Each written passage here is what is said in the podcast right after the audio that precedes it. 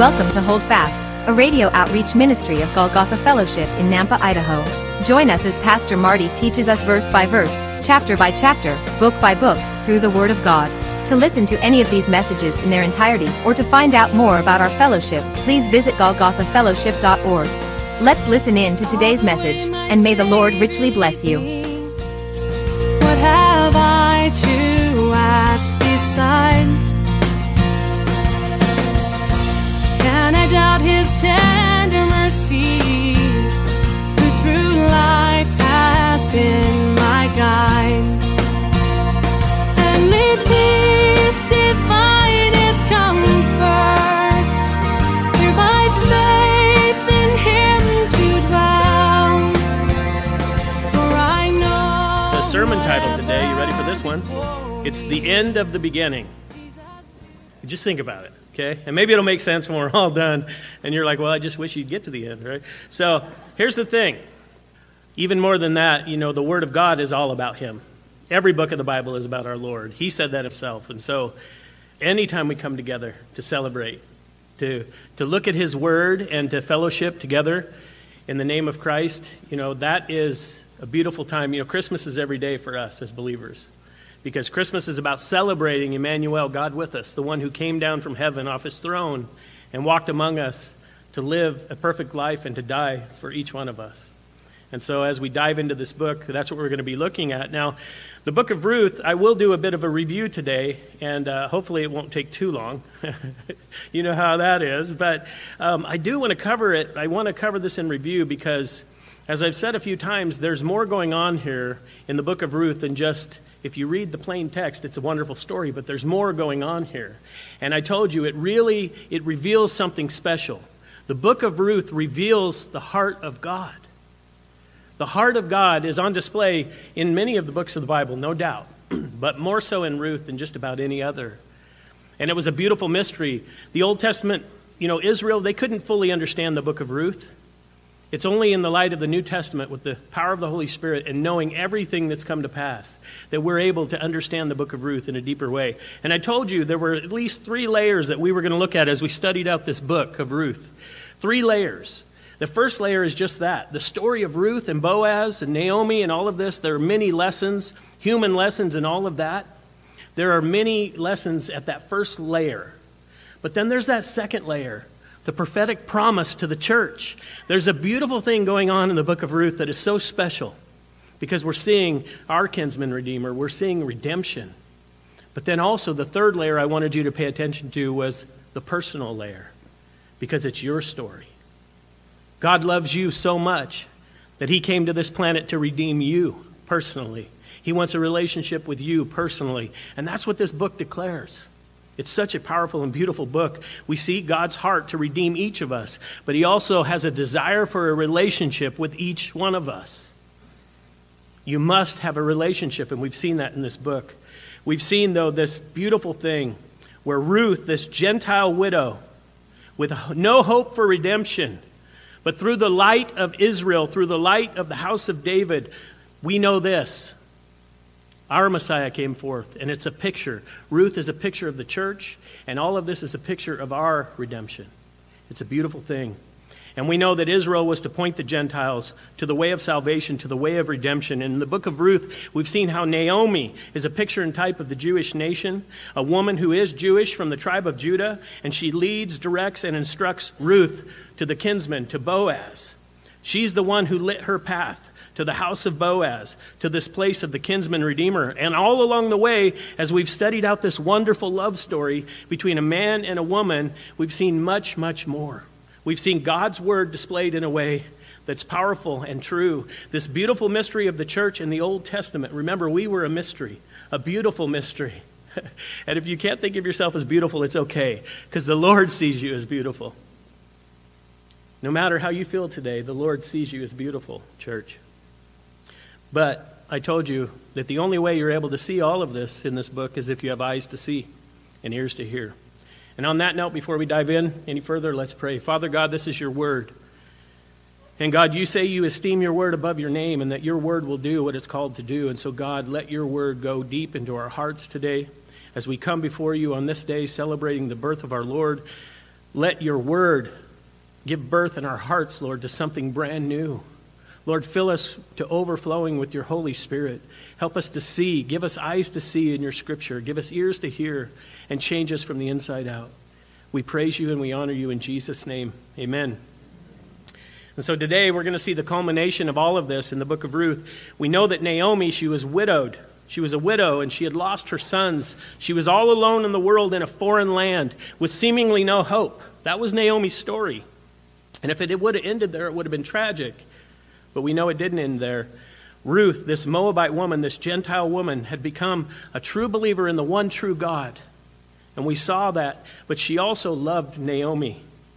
She decided that she was going to travel back to Bethlehem to not allow Naomi to go home alone. And she wasn't going to stay in her foreign country or in her own land. She was going to go to a foreign land with Naomi because she loved her that much. Because remember this, Naomi's husband, Elimelech. Remember what his name means? It means, my God is king. But Elimelech certainly did not believe God was his king, or he would have stayed in Israel. During that time of famine, without bread, without sustenance, Elimelech decided he was going to go to the land of Moab, to the enemies of Israel, for his provision.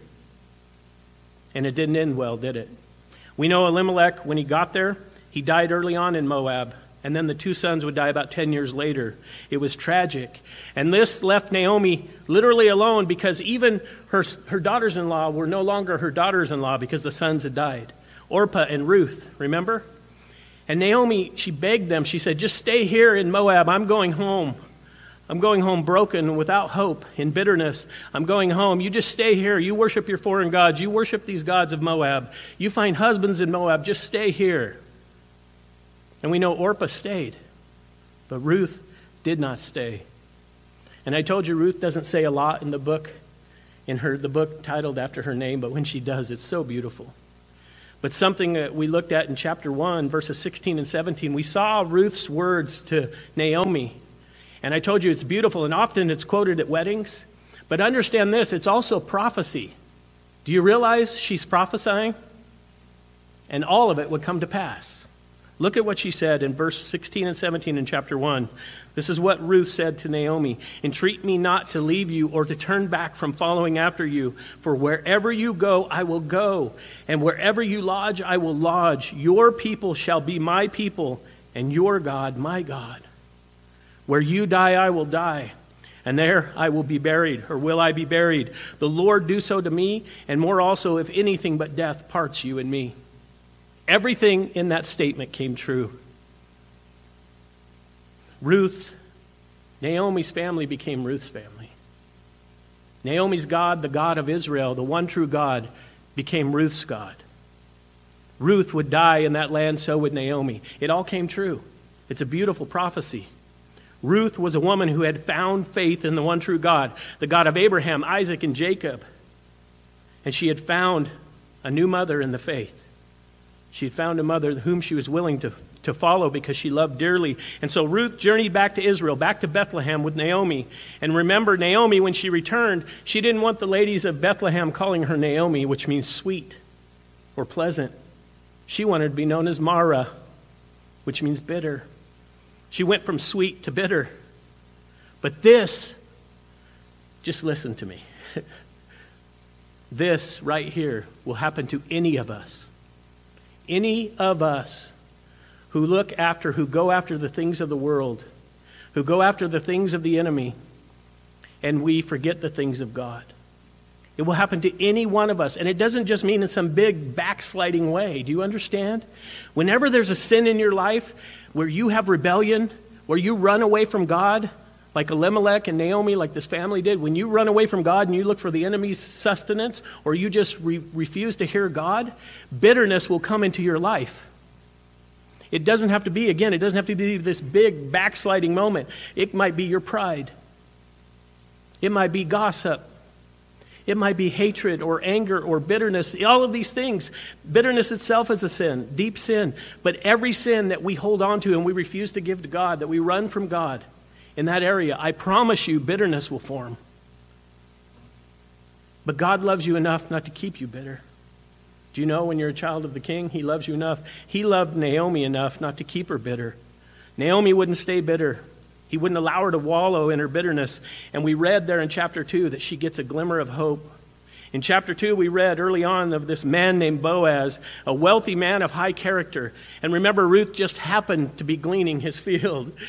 And Boaz just happened to show up. I talked about all of God's divine providence. His hand is always working in the natural. Even today, among all of your distractions and the holiday and everything that's going on, God is working in your life in ways you can't understand. And imagine when we get to heaven and we get to see that full layout of how many God, how many times uh, God intervened in your life in the most littlest, smallest whispers and ways. We have no idea how much He loves us. But here's the thing. God had injected a glimmer of hope. And remember, the laws of Israel allowed people of Israel, the poor, the needy, the fatherless, the widows, to glean the fields of the rich. The rich were to give the corners of their field to glean. And remember, it was good for both parties. It was good for the poor because it gave them dignity. They could work for their food. And it worked for the rich because it helped them be generous and giving. It's this beautiful system. And remember, Naomi went there to pick up the scraps to glean, or I'm sorry, Ruth, because she was faithful. And she went there for her and Naomi both to get them food. And remember, Boaz gave her favor. And he said, don't glean in any other field. Just glean this field. And he also gave her water to drink, which was for his servants, not for the gleaners. And that was a beautiful picture of our Lord who gives us water to drink. This has been Hold Fast, a radio outreach ministry of Golgotha Fellowship in Nampa, Idaho. Thank you for listening today. If you would like to hear this message again, or any other in their entirety, please visit golgotha fellowship dot org. Our fellowship meets in Southeast Nampa, and our Sunday services are at ten a m For more information, visit our website. Until next time, may the Lord richly bless you. Hi folks, Pastor Marty here. Thank you for tuning in. I hope you enjoyed the teaching today. You know, it's my prayer that it's encouraged you to continue faithfully in the study of God's Word. I think it's so crucially important that these days the body of Christ stay in, grounded and anchored in the Word of God, as the world around us is sinking in the waves of false doctrine and the opinions of men. If you are seeking a church family, a church home, and you live in the Southeast Nampa area, I want to personally invite you. Our Sunday services are at ten a m and we currently meet at East Valley Middle School. That's right off Greenhurst and Happy Valley. If you want to find out more, if you have any questions, you need directions, you want to catch up on a message, or if you have a prayer request, just go to our website, golgotha fellowship dot org. Let me help you spell that. It's G O L G O T H A fellowship dot org. Until next time, may God bless you, and remember to hold fast.